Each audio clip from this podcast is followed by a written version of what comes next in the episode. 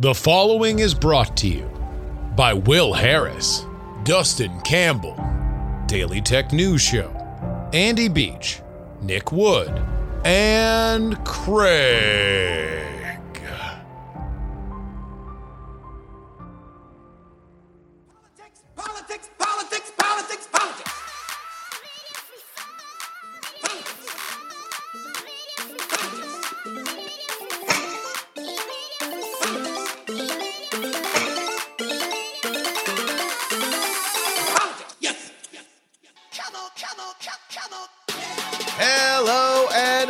Everybody to the Politics, Politics, Politics podcast for November 19th, 2021. Your old pal Justin Robert Young.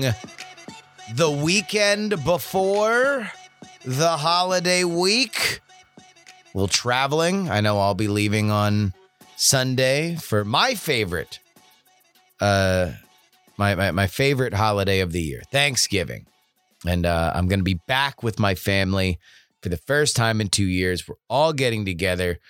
Uh, we are all vaxxed, double vaxxed, boosted, ready to be in the same area, ready to watch some football together, ready to eat a lot of food until we all fall down and roll around. So, before we do that, I want to have two conversations here. Number one, I would like to recognize the victory lap of Kyrsten Sinema. Kyrsten Sinema is somebody that has gotten a lot of crap. She has gotten a ton of crap. And yet, she is uh, victorious. She was sitting there in uh, uh, the White House lawn singing the praises of the fact that there is a bipartisan infrastructure bill, which, as of right now, is the only big win that Joe Biden has to his record. Now, it's a pretty big win. It's a bipartisan win. It's something that you would think in in in a, in another world where things weren't quite so polarized uh, would be a kind of a feel good story. And instead, Kyrsten Sinema, who's a controversial figure, is surrounded in controversy. She also spoke to Politico and had a few comments uh, that I want to bring up as well. Also, this week officially brought an end to one of the most truly deranged eras in journalism, and that is the Steele dossier. There's been a lot of think pieces about the Steele dossier, and specifically journalism think pieces, reckonings of exactly how journalism handled the Steele dossier and considering it has now been by the FBI and the Durham investigation pretty thoroughly I hate the word debunked, but uh, uh, uh, it has been found without merit, and one of the key sources has been indicted for lying to the FBI. Well, there is a reckoning that is happening. And I just want to make one very clear point about the timeline on that. And specifically, it is this CNN screwed this up, BuzzFeed made it better. We'll go through the timeline in a second. Also, we have a great interview with Anat Shankar Osario.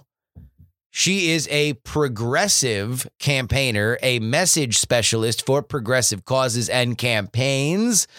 She talks to us about the X's and O's of getting progressive voters out. We talk a lot about the 2022 landscape. We talk about the lessons learned from 2020. And we talk about kind of the global messaging when it comes to progressive causes. Even if you are somebody who does not consider yourself a progressive, and I know we have many that are listening, I believe you will enjoy this largely X's and O's conversation. I had never talked to Manat before, but during this interview, we we have a meeting of the minds that while issues are serious, elections are about getting people into a booth to hit the button of your candidate more than the other person. I, I, I very much liked it. I think you guys are going to love it too. But first,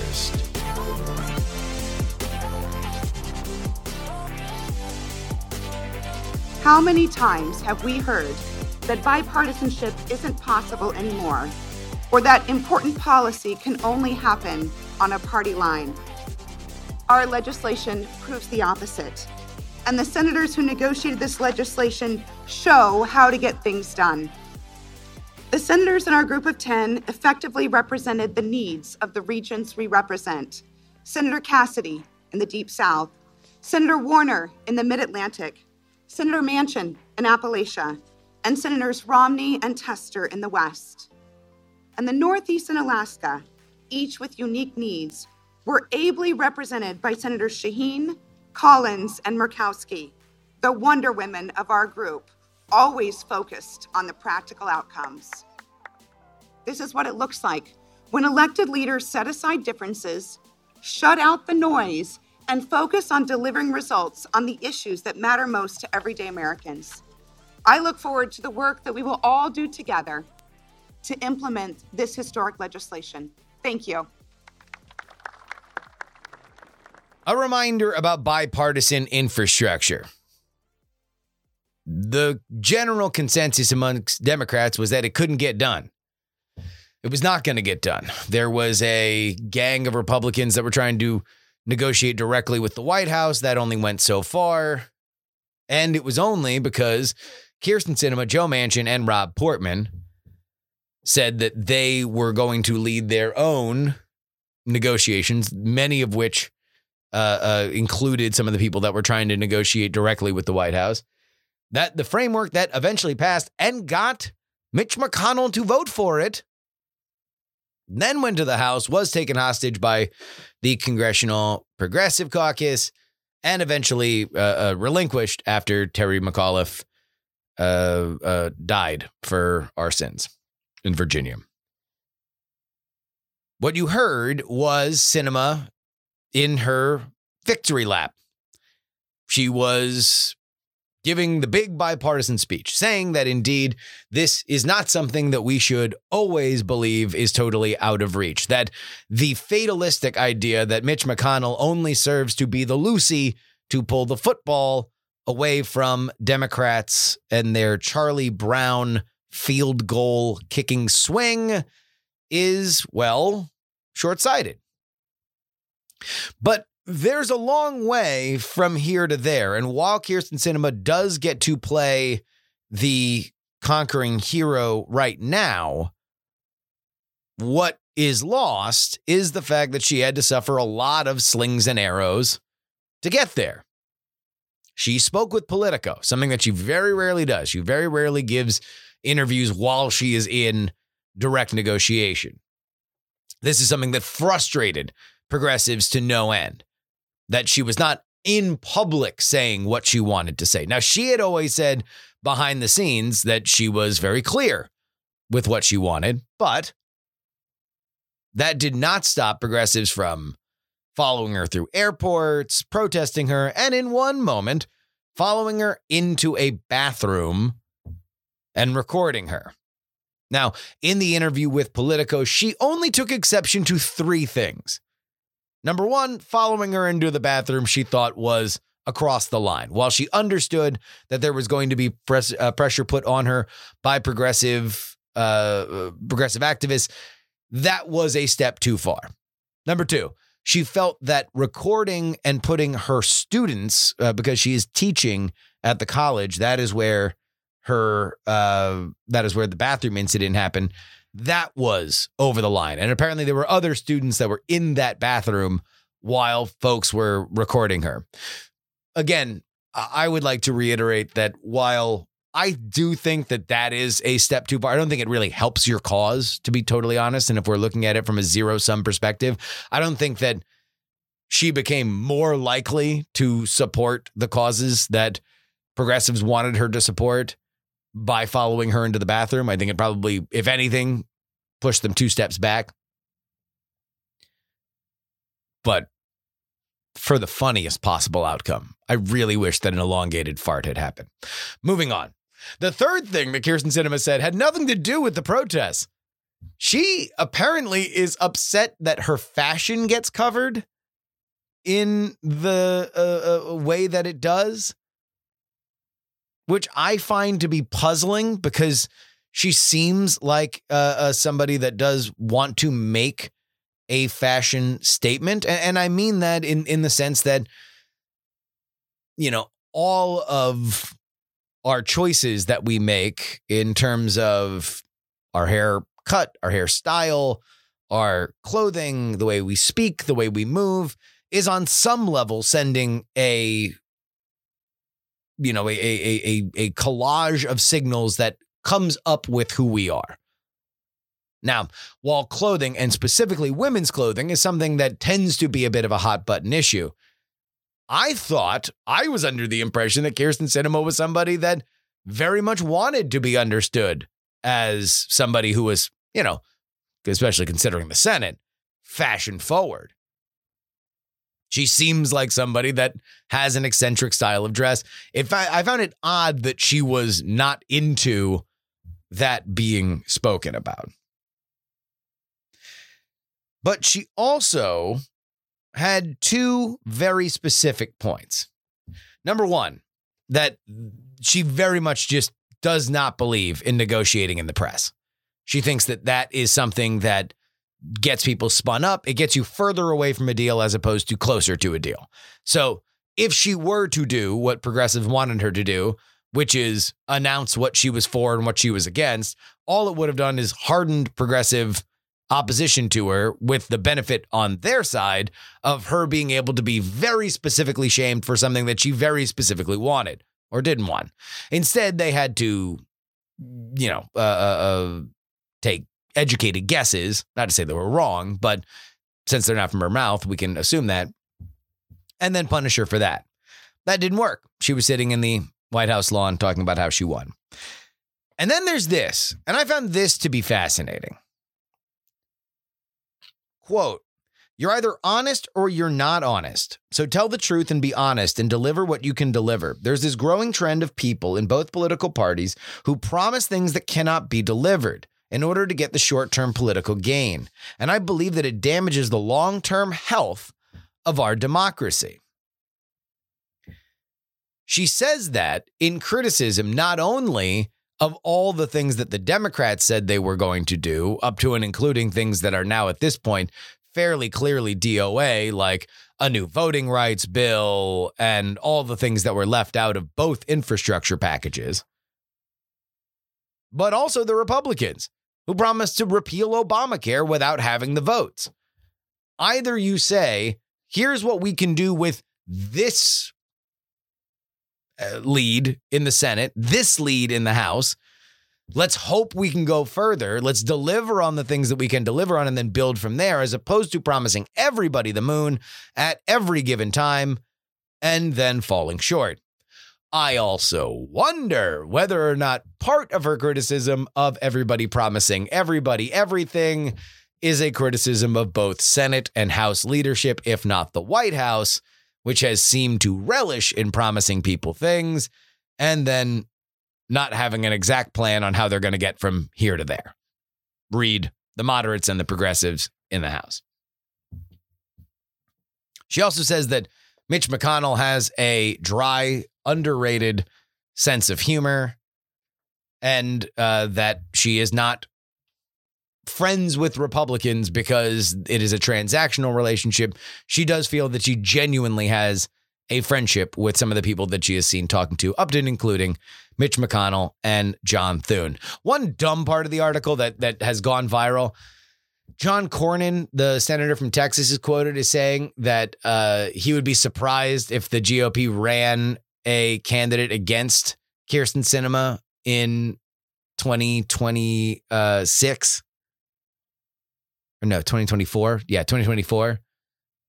I think he's joking there. I think the Republicans are going to run somebody against Kyrsten Sinema Uh, although I, I I could get it as a joke considering she is friendly with the Republicans. Oh, another thing in there is that apparently Republican leadership has flirted with the idea of her switching parties for which she doesn't want to do, and I kind of read that as a joke as well. Kyrsten Sinema. she's the winner. Let's get this straight. All right. CNN screwed this up.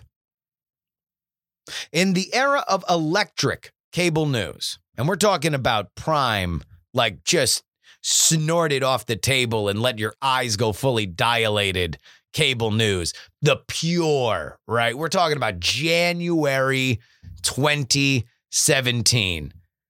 Donald Trump hasn't even been inaugurated yet. There was a moment on CNN, and it sounded like this. CNN has learned that the nation's top intelligence officials provided information to President elect Donald Trump and to President Barack Obama last week about claims of Russian efforts to compromise President elect Trump. Multiple U.S. officials with direct knowledge of the briefings tell CNN that classified documents on Russian interference in the 2016 U.S. election presented last week to President Obama and to President elect Trump included allegations that Russian operatives claimed to have compromising personal and financial information about Mr. Trump. The allegations were part of a two page synopsis these were based on memos compiled by a former British intelligence operative whose past work U.S. intelligence officials consider credible. Several officials with knowledge of the briefings tell CNN uh, that the information was also included in part to demonstrate that Russia had compiled information potentially harmful to both political parties, but only released in, uh, information damaging to Hillary Clinton and Democrats. Carl Bernstein, let me bring you in here. Where did it come from? It came from a former British MI6 intelligence agent who was hired by a political research, opposition research firm in Washington who was doing work about Donald Trump for both Republican and Democratic candidates opposed to Trump. It was a report with four bylines, all of the authors talking on television, including Jake Tapper, one of the faces of the cable news network. The meat of the story? Intelligence officials have in hand a disturbing report that might well be the smoking gun between rumors of Donald Trump's relationship to Russia up to and including the fact that he has collaborated with the Putin government and the Putin government has compromat on him. Indeed, salacious details on exactly what that compromat might be. It was compiled this report by a credible MI6 spy. And the story is being broken by none other than Carl Bernstein, who also broke a little story called Watergate. Have you heard of it? This was the first time that I remember hearing about what was known as the Steele dossier. The gasoline which would power the public demand for a special investigation into these allegations by Robert Mueller. That, of course, would then morph into a obstruction of justice situation and blah blah blah. It's a report that we now know is nonsense. Federal investigators have indicted the man known as Source D in the Steele dossier for lying to the FBI, and the most sensational claims including a trip by Trump's then lawyer Michael Cohen to Poland to meet with Russian officials, and an alleged tape where Donald Trump is uh, uh, directing Moscow hookers to pee on a bed slept on by President Obama, have been discredited. But let's get back to that night, January 10th, the night that CNN's report aired because I want to correct the record. In a guest column for the New York Times that ran this week, Bill Grueskin of Columbia University, who's appeared on this podcast, traces the explosion of Steele dossier back to the website BuzzFeed. BuzzFeed indeed published the entire dossier in photo form on January 10th, specifically the night of January 10th. The paperwork had apparently been offered to media outlets all over DC before that. But it was CNN first who decided to run that information and the news peg that that information had at some point been shared with both President Obama and Donald Trump as a breathless bombshell with a Watergate flavored candy coating.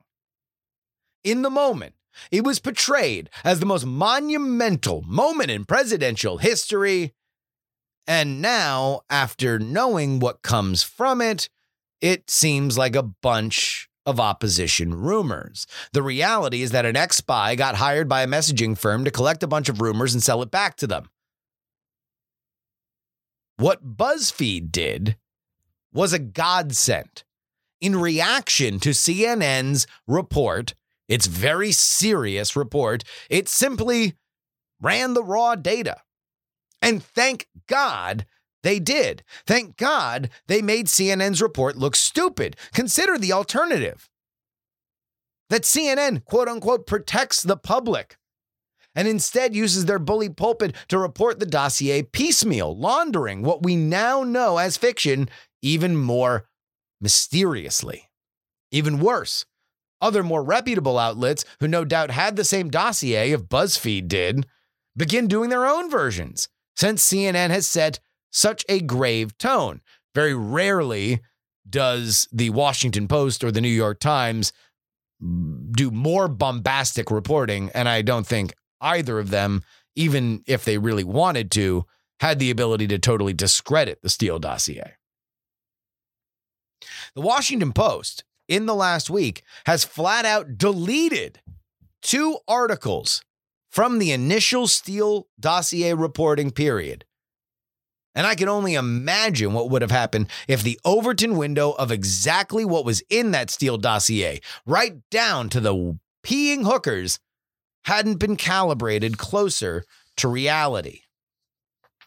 So, as we put this situation in our rear view mirror, I want to let it be known CNN got it wrong.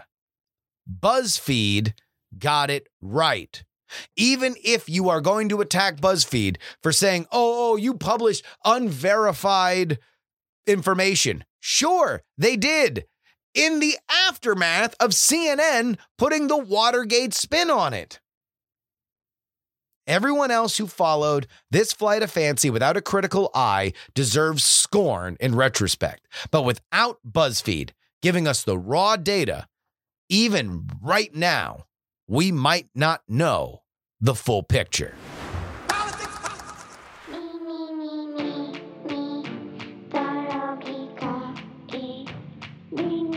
Ladies and gentlemen, uh, we have great stuff here for you. I'm so excited that Andrew Heaton's in town. If you are on the $3 level, then you already got a bonus podcast in uh, conversation with me and him, Heaton Tuesday. Uh, where we went over uh, Beto's initial announcement. He uh, brought in his perspective as somebody that was in political media when Beto ran for uh, Senate in 2018, his perspective on it. But also, boy, are we getting into the, we're out of the fallow period. We've got candidate announcements. We've got primaries. I already have a little wish list. I got a I got a wish list of where I'm going to go next year. Wyoming, Idaho's governor's race. Maybe New Hampshire gets interesting. Certainly, Warnock versus Walker in Georgia. Gotta go out and see that. I gotta see Herschel Walker because uh, he has he is a high risk, high reward candidate, and I gotta see what that looks like in person. But it only happens.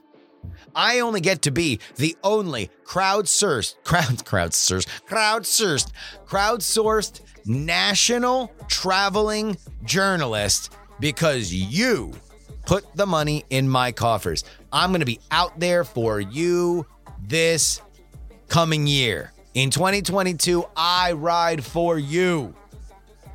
And that's because of folks who head on over to takepoliticsseriously.com. The $3 level gets you bonus podcasts. And this week, there were three of them. There were more bonus podcasts than there were free podcasts. How's that? How's that for value? That was $1 per podcast this week. That's good. That's good value. I'm just saying. Thank you to everybody who helps out. TakePoliticsSeriously.com.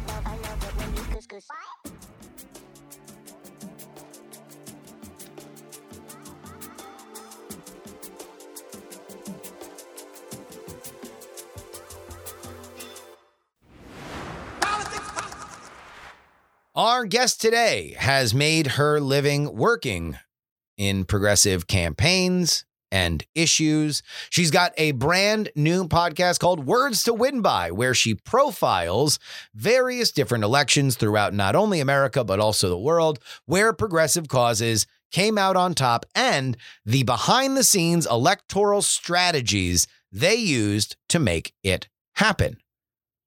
But she will talk with us not only about that, but about the upcoming 2022 races. What is the state of progressive voters? Are they more or less excited than they were heading into the last presidential election? And what themes do they need to talk about in an age of inflation? Enough intro. Let's get into the conversation. Anat Shenker Osario. Welcome to the show, Anat. Thank you so much.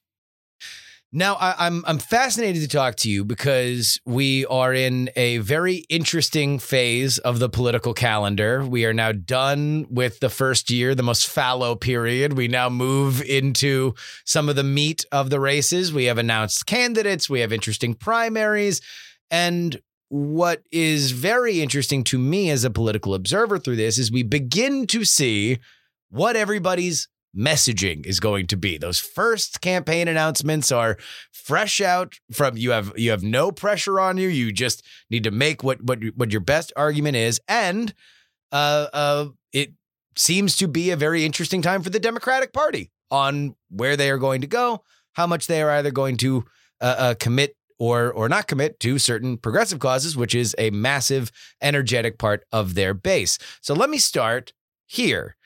Do you believe that in 2022 it will be easier or more difficult to run as a progressive here in uh, the midterms? Uh, easier or more difficult than when? Let's say 2020. Let's say 2020. Yeah. Okay, that's a good question. It's a hard question. So let me start by answering that question. Let me start answering that question by actually giving a very little known data point. Okay. Biden won 2016 voters. So among folks who had voted in 2016, Biden won by 1.5%. Yep. Among voters who were first timers in 2020, he won by 12 points. Yeah. So, what we need to do, what Democrats need to do, what progressives need to do, is we need to engage in a process of return out. Yeah. We need to take the people who were newly engaged in 18 and 20 and we need to get them again. So, what that means is that we need to be laser focused on people who have very recently voted for a Democrat. This, in contrast to focusing on what, you know, the Obama to Trump voter, as we called it in uh, 2018, 2020, or this idea of reaching in and somehow kind of pulling people all the way from the throes of republicanism into us. What we need to do is that mobilization, that enthusiasm that we had in 18 and 20, we need to keep it. And we need to not let people who did vote Democratic wander away. And so, as far as is it going to be easier for people to vote, to run as progressives? Yeah, in my estimation, Mhm. and based on campaigns that I have helped craft and helped run, basically the name of the game is that you have to give people something to vote for. Yes. Because in every race, what people fail to recognize is that there's always three candidates running. There's our person, their person, and stay at home. yeah. And stay at home literally has the home team advantage because people are already there. And so if we are engaged in a process of just, this is why the other person's bad, this is why the other side is bad, this is why this is terrible and horrible, although it does have a role, and I will come to that and to the idea of loss aversion. People don't turn out for nothing. Yep. They have to feel engaged that that act of voting has has some ability to alter the material conditions of their life.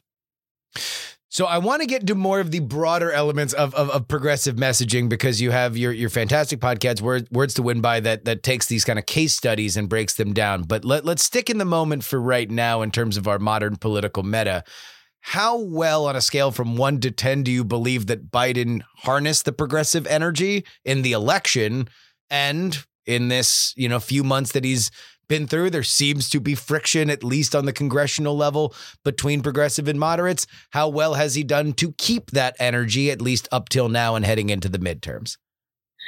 Yeah, I think with Biden, my observation is that it's a bit of it was the best of times, it was the worst of times, rather than being a kind of you know, middle of the road sort of thing. It is much more like a heartbeat chart where there are high moments where he really says and does some pretty wonderful and spot on things. And then there are some other moments where other things are happening and being said.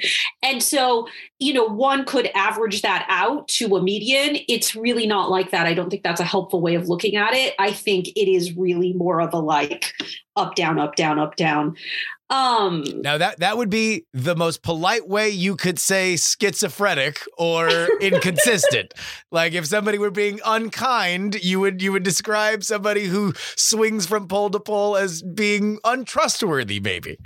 I think that you know, the perennial Democratic problem, and this was a problem not just for Democrats, but for progressives more broadly across the Trump era, is being cats with a laser pointer. Like that is our more most consistent. It's one of our most consistent problems. Our other problem is that if we had written the story of David, it would have been a biography of Goliath, because what we like to do is talk about our opposition pretty much all of the time. Yeah. And if I had to sort of encapsulate the progressive message, not just in the US, but this is a phenomenon globally, at least in the places that I've worked and studied, the encapsulated message would be one, boy, have I got a problem for you. Two, this is the Titanic. Would you like to buy a ticket? And three, we're the losing team. We lost recently, so you should join us. That's sort of the Democratic pitch and not particularly effective or compelling. So I think uh, back to your actual question, you see, I'm I'm I haven't wandered that far uh, away. No, we got it. We got it. You're still on the property. I'm still there. I'm yeah. still nearby. I yeah. vaguely remember what you asked me. Uh, uh, yeah, yeah. But Biden, uh, how well did, did he do? Uh, scale one out of ten before and and since uh, uh, he has been in in, in the top spot, getting some of these priorities done. How has he maintained whatever he has done, whatever he earned during the election? Yeah. So I think that in terms of getting the priorities done, and again, I really you know my area of expertise and where i do experimentation and and actually generate content is around messaging. Obviously i'm a progressive person. I care a yeah. lot about policy. I care a lot about what happens. Um, but i just want to make sure like i'm evaluating the wrapping paper yep. as opposed to what's in the, the box. substance yeah. Even though the purpose of the wrapping paper is to create the most beautiful possible sales pitch for what's in the box, which is what actually matters. It's yeah. not that I don't care about that. Yeah, yeah. Um, so I'm just focused on the and, and, and, and, by the way, uh, uh, uh, you know, this is you are you are in a safe space here on this podcast where where we live by the maxim that the only thing that matters in the actual world of elections, not issues, not not society, but in elections is to get more people into a booth to hit your guy's button than the other guy's button. Everything right. else is look, we're not saying it's not serious. We're saying that this is the way that democracy works and and and that's the case. So so please do you, you don't you don't need to justify it. We we are here to talk about the X's and O's. All right. So um so I think that you know the on the one hand, there have been places where Biden and the administration more broadly have, you know, come out on the progressive side in terms of who they support, how they speak, how they speak, uh, being supportive of Representative Jayapal, for example, mm-hmm. congratulating her, thanking her. In previous eras, it's hard to imagine, let's just be honest, Obama doing something like that, rather than sort of giving a condemnation of what appears to be uh, a pushing or a kind of not being a team player. On the other hand, the administration has not created the kind of sharp elbows that I would like them to have created. But let's face facts. Yeah. You and I both would like to live in a world in which what people believe about Democrats is made out of what Democrats say or even what they do. But you and I live in America.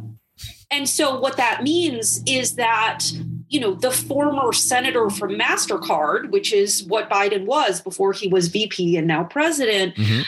gets called a socialist and the charge sticks, right? So people's impressions, and we see this in the research that we are doing pretty much on a daily basis, of what's going on is made out largely of the media portrayal of what's going on. And that's true about Democratic and independent voters. And so because we exist in a mainstream media environment that is obsessed with genuflecting at the altar of you know being impartial which to them means somehow reporting on flaws and issues as if they were the same right? As if it were the same when there's some survey that shows that you know average democrat doesn't want to date a republican and average republican wants to come with an armed military insurrection to essentially end people's lives like you know whatever samesies right samesies Yeah, so you are you are yeah, so so th- this is well, I mean, but but I I do think that some of that can be an excuse if you are not handling your messaging right. And that would be the only thing that I would that I would say is is an issue right now on the other side of for you know progressives. I think Biden did a very very good job of not having a Hillary Clinton problem where she drew a line in the sand between her and progressives and and blamed them from the very beginning of of when she believed Bernie should drop out, which is probably before he announced, and until the very very end uh, when you know she loses ultimately and and blames Bernie almost more than Trump. It was like Bernie, then Russia, then Trump on reasons why she lost, and that created a bit of a division. Biden did a better job of being cordial with Bernie. Bernie dropped out far earlier in the process than he did in 2016. And from my perspective, just kind of being around, and I think it wound up bearing out in the numbers, did a good job of holding himself as a good hold your nose alternative to the uh you know any other you know option that you would have if you are a progressive voter. He is going to at least take people seriously and because Bernie played ball, he's going to have a bigger role in this. Now on one hand, Bernie has had a bigger role. I was surprised that he was the one uh, being the, the the biggest cheerleader on on television for the Build Back Better bill. Would have thought Biden being the president would have been somebody that could have been uh, a, a more uh, a more moderate choice to go and sell a gigantic bill where you have literally zero room for error. But Bernie was out there.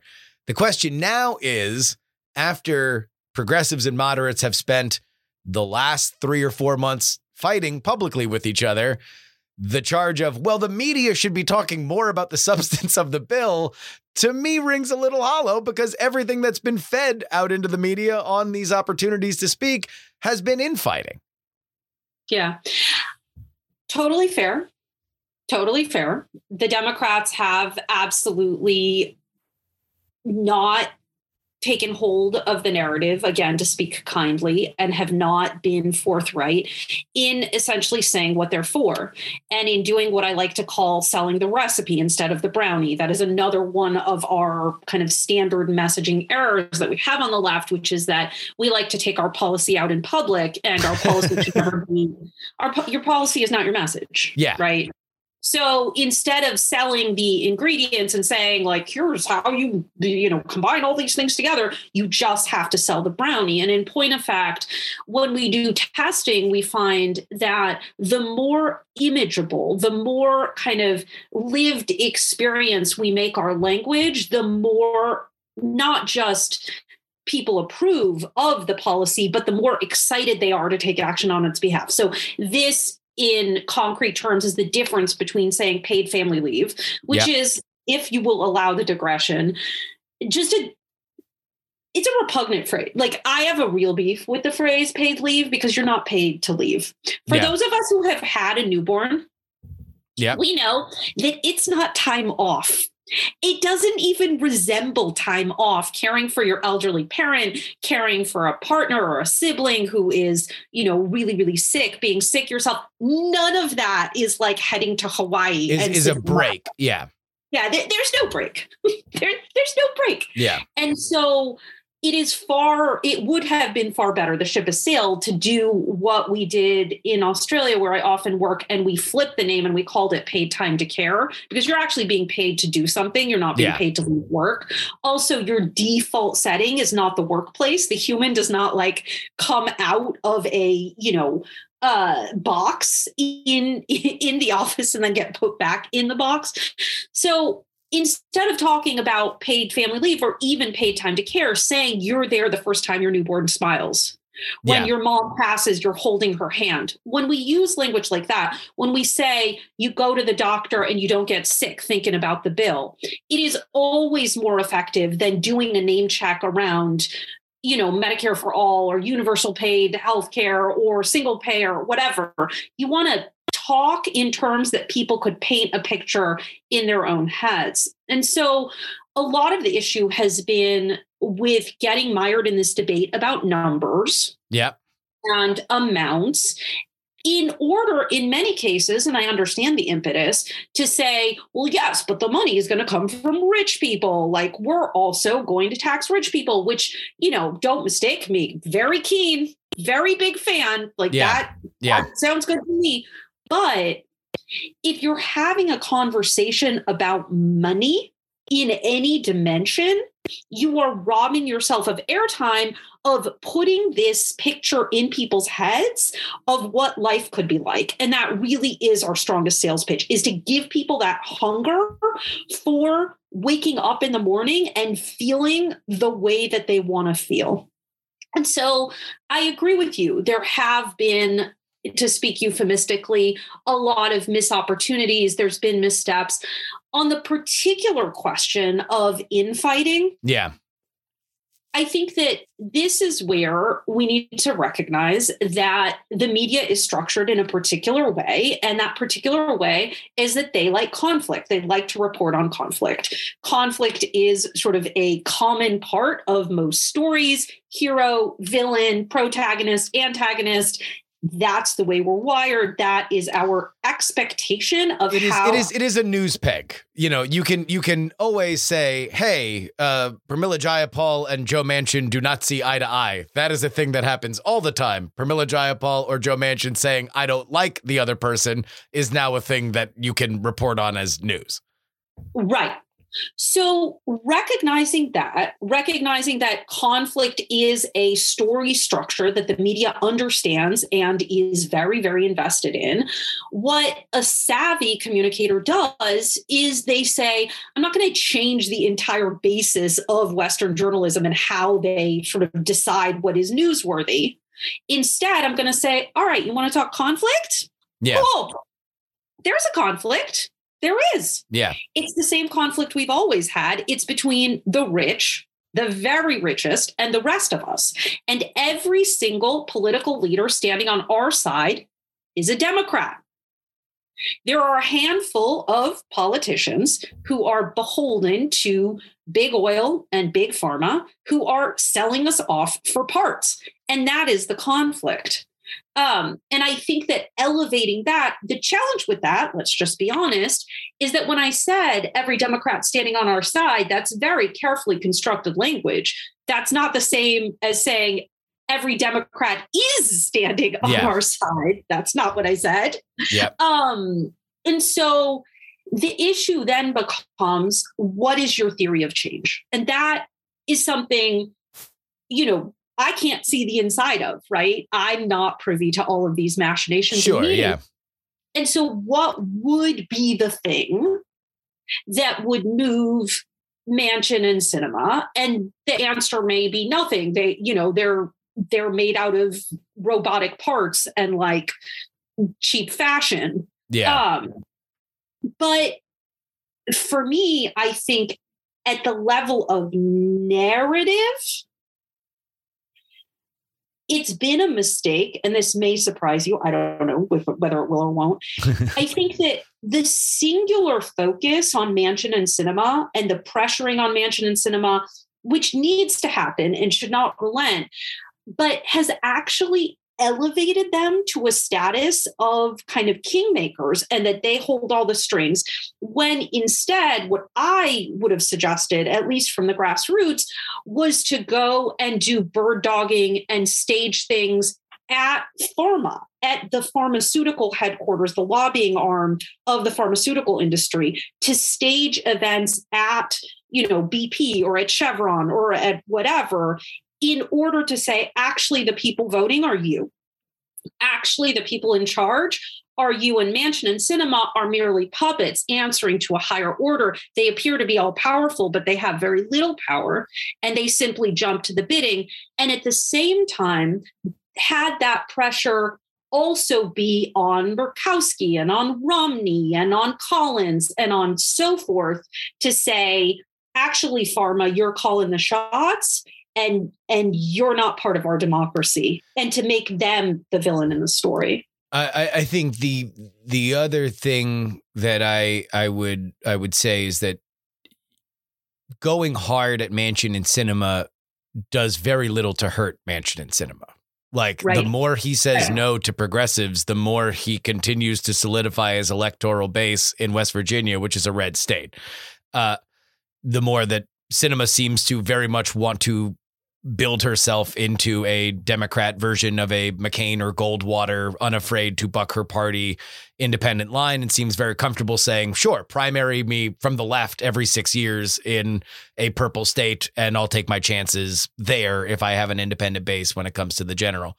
So I, I agree with you. I think the idea of making this a massive pressure campaign against two people as opposed to I mean, I don't know. I, I would agree if you if you want to take the, the narrative position of of say, look, they are vassals to these these lobbying efforts, and so we need to talk to the lords and not the servants. Then then that is a way to go. My my take would be sell it in Arizona, sell it in West Virginia, like like sell sell these issues to the people that they actually are scared of losing, which is elect, you know, the, the the electorate, which you know very well. That's the name of the game when it comes down to election season. Now, I, I promise only one more question about, about this, and then we'll talk about the podcast and and some other general progressive uh, uh, organizing tactics. But we have seen very scary looking uh, uh, inflation numbers over the past few months. Not every progressive ideal or uh, uh, electoral strategy revolves around spending. Many do. Is that something that is just an inhospitable environment to progressive campaigning in the way that we've seen it done over the last five years as it's exploded?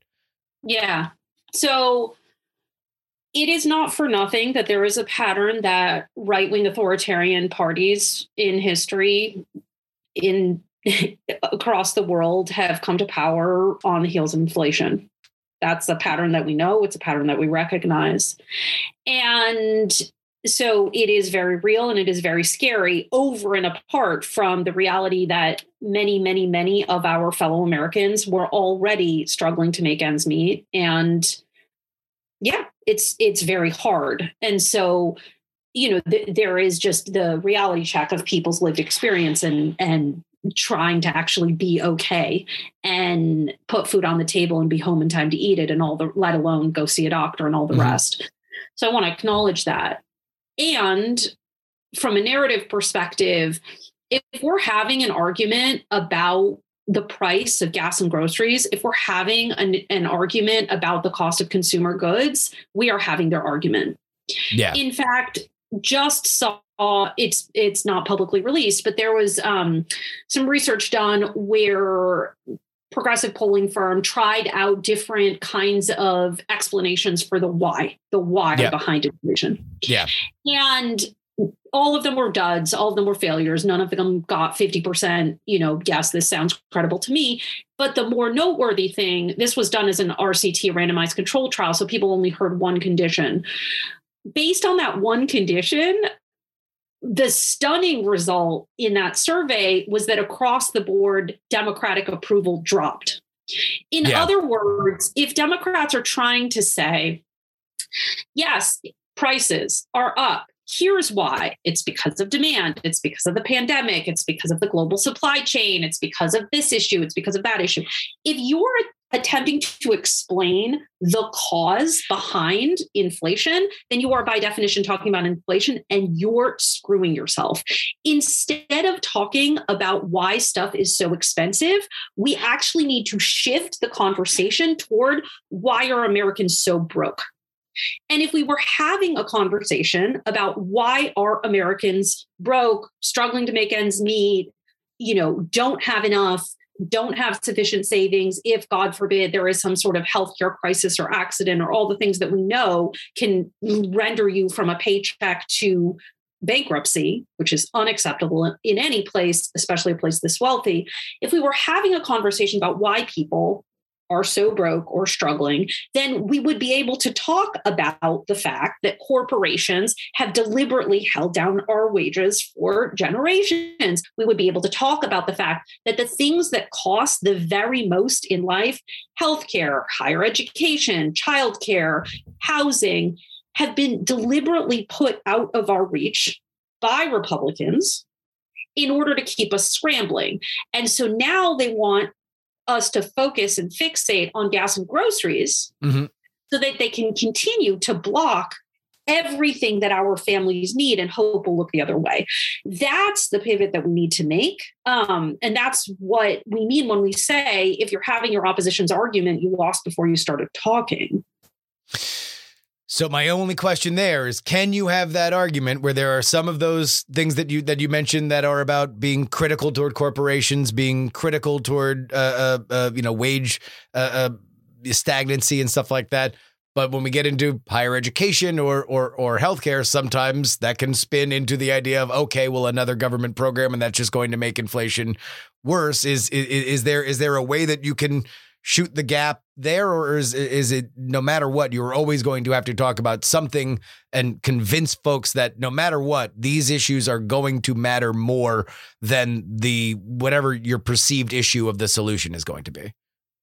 Yeah, there's nothing that you can possibly ever say that is not going to engender resistance and pushback from some elements of the population. That's just a given. There are opposition for a reason. They're going to be opposed to anything that we do and say. Yeah. And so the question is really how do we engage our base in order to persuade the middle? And I think that that's at least from my vantage point and the way that I approach the work, that is one of the key pieces of the puzzle that we often get wrong. When we conduct, and especially in academia, when we conduct experiments around persuasion and we do measurement of like this paragraph or these three sentences and these three sentences and these three sentences, and this one was the most persuasive. Quote unquote. that- yeah. Yeah, what that fundamentally leaves, I mean, it leaves out 50 million things. It leaves out the fact that politics isn't solitaire and in an isolated environment, people don't hear the opposition response. And that's absurd because that's not real life. It leaves out the fact that when people are taking a survey, they are not behaving in the way that they actually consume political information because you are paying them for their attention. I mean, on and on. But the main thing that I want to drive at is that it, what it leaves out is the understanding that turnout is persuasion. Yeah. And what I mean by that is that if no one will repeat your message, if your base is not going to say what you're talking about over and over and over again, then you can't break a signal through the noise. All you can do is buy digital ads or television ads so that that three sentence phrase that you tested can be visible to people, but people don't watch that. They Yeah. click past it, they close it. And so the most potent messages are the ones that are delivered through relational organ through people talking to people that they know. Yeah. And that's why, I mean, that's been one of the most fundamental errors that Republicans do message testing to change the temperature and Democrats do polling to take it. Yeah. And if you're polling to take the temperature, I can tell you the temperature sucks. yeah. The end. That is that Stop- is you know go, going going where the puck is versus where it's going uh, uh, on on a fundamental level. Uh, uh, Now, look, I, I I told you we were going to do a thirty minute interview, and we're almost at the end because I've enjoyed talking to you about this X's and O stuff so much. But please tell us about the podcast. Yeah. So the podcast. So it's called Words to Win By, and it's a narrative podcast. So every episode traces through a campaign we've won somewhere in the world, and we have different interviews. We in um, where applicable, we talk about the research conducted. We talk about this was going to be the message, and here's why, and instead shifted to this, and here's why. We talk about implementation, how people made folks actually listen to that. Mhm. Um, we talk about the sausage making backstage in the cases where it's applicable, where there was discussion or disagreement. No, that shouldn't have been the message. We should have done this. And we talk about how that led to victory. And so in the first season, we covered um, 2018 in Minnesota and how we beat back anti Black, anti immigrant, um, anti Muslim race baiting to win across the board in that state. We talked about Jacinda Ardern becoming Prime Minister of New Zealand. We talked about uh, overturning the ban on abortion in Ireland to make it legal. This time around, super excited. We started off in my home state of Wisconsin. Mhm. And we look at how we flipped the state in 2020 uh, and ushered the way to the White House. Wisconsin, a super pivotal state for us to flip. We just aired an episode on um, how this scrappy, tenacious, brand new group of gas- grassroots campaigners uh, beat back the far right in Switzerland. Um, and one of the things I'm most proud of this time around, we're airing two episodes entirely in Spanish. So we will release them in Spanish and in English. They're about the Dominican Republic and Argentina, respectively. Um, so yeah, that's that's All right. the story. Uh, uh, uh, uh, uh, last question here for you because this is something that I found more fascinating, uh, specifically with you and another guest that is is very much focused on on a, an interconnected trends globally and and. Uh, this idea that as we are more connected, that that we there might be more of just a, a global movement on on certain kinds of issues, and you can uh, track and and message better because of it. Uh, I take it, uh, considering this is a a podcast about these these races, that this is something that you that you subscribe to. That the things that are happening in Ireland and Argentina and and Switzerland are lessons that can be uh, applied in in in a, in a domestic race, even though we often have the maximum that, that all politics are local and and you should always be paying attention to the on the ground thing and maybe not be uh, having your head in the clouds. Yeah. So, two responses to that. The first is that people are made out of people, Mm-hmm. and the biases and heuristics and sort of the way that people process information and come to judgments. Of course, it is governed and constrained and altered by cultural context. It's it's formulated and influenced by language, by language of usage, and different languages actually alter the way that we perceive different um, ideas and concepts. But there are some universal things about cognition Mhm. That apply wherever you are. So that's the first thing. And then the second thing is that when I when we lived in Australia and most of the work that I was doing was around um, people seeking asylum and changing the discourse and and the campaigners there kudos to them won four sequential huge victories that um, ended up in the evacuation of two thirds of the people who'd been living in offshore detention prisons for 20 30 years in some cases. A really awful draconian policy that Trump modeled his own after. As a matter of fact that's where he got it from Australia. Mhm. When I was there, one of the things that was astounding, but in retrospect, not at all surprising, was that I would routinely see from the right wing parties there talking points that came literally from the Tea Party in the United States. And so they would, you know, add a U, they would Yeah. reverse the R and the E, they would, you know, turn theater into theater and so on and so forth. But otherwise, they were completely identical. And the same is true in terms of right wing talking points that I see and hear coming out of Bolsonaro or coming out of Hungary or coming out of Poland or coming out of um, Boris Johnson and the entire lead up to Brexit that preceded him. The right wing has a has a global narrative. It is the Mhm. narrative that is the oldest trick in the book. It is divide in order to conquer. It is to create some sort of other, a scapegoat, and to tell people the source of your pain is this. And maybe in Hungary, it's the Roma, or it is Syrian refugees. And in the United States, it is people from Mexico and Central America, or it is people who just don't want to do the right thing or won't teach their children the right way or don't want to work, all of which are dog whistles, obviously, for Black and Brown people, as we all know. But there's nothing new under the sun. Yeah. They do the same thing everywhere. This is the, the right wing nationalist playbook. It's also, there's a version of it in India with Modi, right? Where the other is the Muslim. And so I think that we're kidding ourselves if we do not get with the program and recognize that this divide in order to conquer is a global strategy and a global narrative. And if we do not start forging connections across movements, across countries, especially on an issue that is global, like climate change or like the pandemic, then we're just going to continue to be cats with a laser pointer fighting fire after fire after fire instead of having an overarching story about the way the world ought to work, the things Yeah. that most of us actually want, and the ways that we can absolutely get it. Spoken like a true progressive uh, uh, messaging expert. Words to Win By is the podcast. And uh, we would like to thank Anat Shenker Osario. Did I get it right? Osorio, but yes. Osario. There we go. All right. Thank you so much uh, for joining us. Uh, uh, uh, uh, thank you uh, for taking the time out of your day to, uh, to to speak with us. No, thank you. Really appreciate it. Politics, Politics, Politics is hosted and written by me, Justin Robert Young, for Dog and Pony Show Audio in Austin, Texas. This show is edited by Brett Stewart.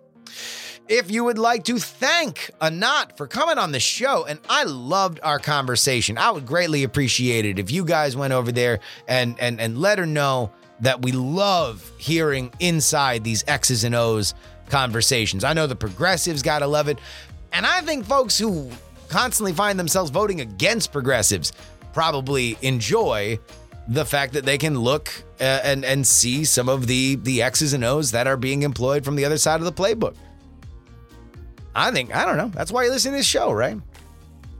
Let her know that you appreciate her taking her time out to do it by uh, heading on over to px3guest.com. It's her first time on the show, so let's make her feel welcome.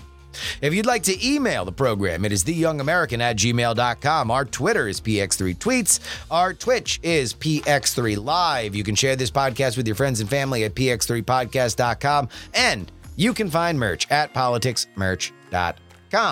If you'd like to give us a one-time payment, you can do so at paypal.me slash payjury. Our Venmo is Justin Young 20. Cash App PX3 Cash and all physical items can be sent to P.O. Box 153184, Austin, Texas 78715. Again, P.O. Box 153184, Austin, Texas 78715. Of course, you can always get bonus content at takepoliticsseriously.com. $3 tier gets you two bonus podcasts per week covering all the news that we missed during our free podcast schedule. And the $10 tier gets your name read at the end of the program because we know them as the Titanic $10 tier. Idris Arslandian, DJ Katie Mack, Niemeister, Dr. G, Lord Scale, De Quince Anile, Admiral Flapjack, Utah Jimmy Montana, Edmund Pluribus Unum, Pete Spicery, 70s TV salesman or spy. D. Really?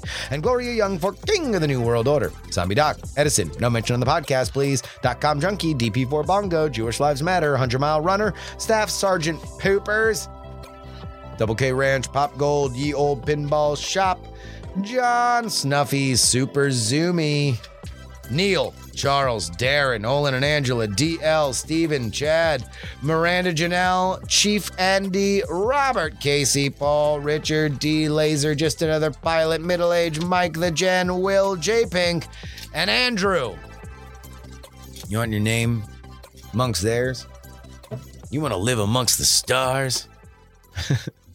Head on over to takepoliticsseriously.com and uh, know that your money goes to a good place, not only keeping me employed, but also making sure I get out on the road and uh, I just see what's going on.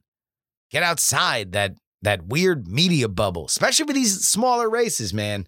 These smaller races, it, it, it matters more to get on the ground because everything's going to get whitewashed in a national lens, and you guys can make it happen. Have a great weekend. Some of y'all are going to be traveling. Uh, uh, heads up for next week. Not going to be a ton of uh, newsy coverage. We got two big chats. We will have a political triad episode. Jen Briney, Andrew Heaton, myself. And Friday's episode next week will be a conversation with my mom because I'm going to be in Orlando. So we're going to talk to my mom. And let me tell you this spoke to my mom the other day, told her that we are going to be doing this podcast. And of course, she always says, Well, what are we going to talk about? And I'm like, Well, I don't know. What are you, what are you fired up about? Not in love with the Democrats right now. Not in love. Gotta say, a little pissed off the fact that things have been uh, uh, such a, a stalemate in DC. We'll see what she thinks on Friday, though. Till next time, this is your old pal Justin Robert Young saying some shows talk about politics, others talk about politics, and still more discuss politics. But this, this is the only program that dares discuss. Oh,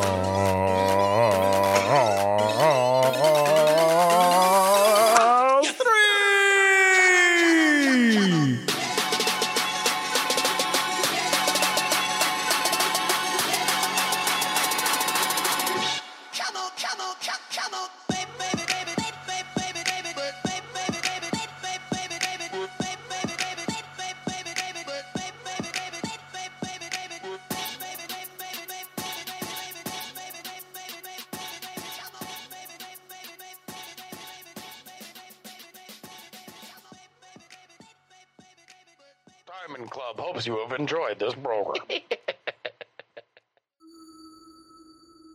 Dog and Pony Show Audio.